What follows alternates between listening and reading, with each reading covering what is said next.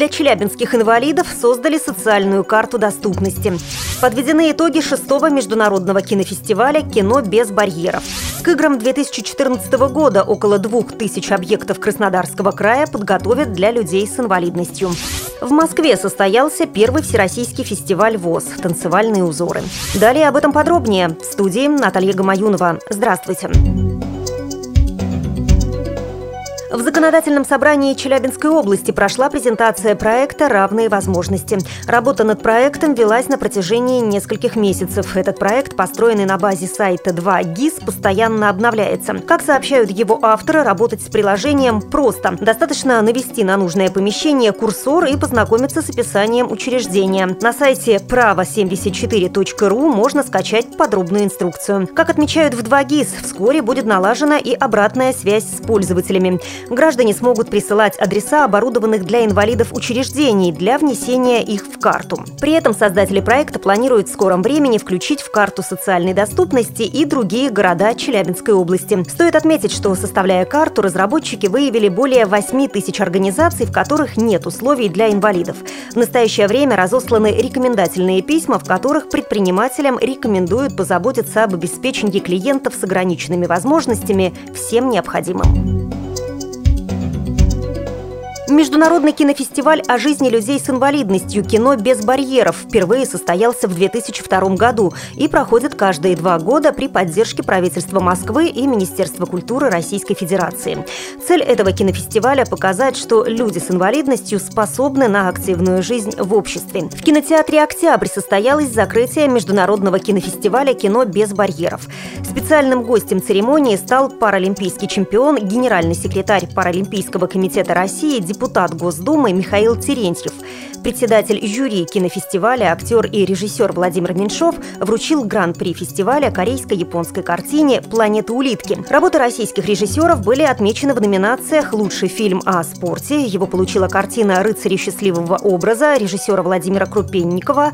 Лучшим короткометражным документальным фильмом стала картина «Быть или не быть» режиссера Владимира Людомира. В номинации «Лучший фильм, снятый детьми» победили «Чужой лед» Екатерины Березкиной и «Однажды во дворе», снятый детской командой школы-интерната номер один для неслышащих детей в Санкт-Петербурге. Владимир Меньшов пообещал, что сделает все возможное, чтобы отмеченные призами фильмы прошли в эфире на федеральных телеканалах. Он также добавил, что для российского общества этот фестиваль стал информационным прорывом, а для людей с инвалидностью – поводом заявить о себе, о праве на нормальную человеческую жизнь.